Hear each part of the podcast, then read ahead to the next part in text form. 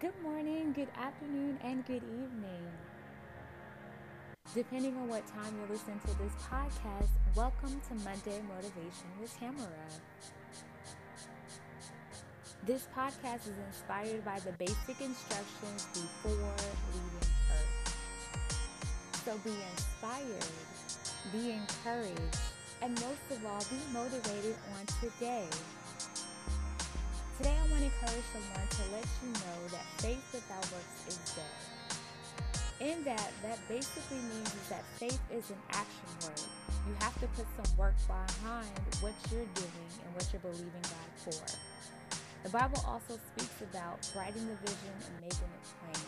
So when you're writing your vision, making it plain, and you have faith behind it, meaning you're putting behind the work to make it happen, believe God that He'll bless what you're doing.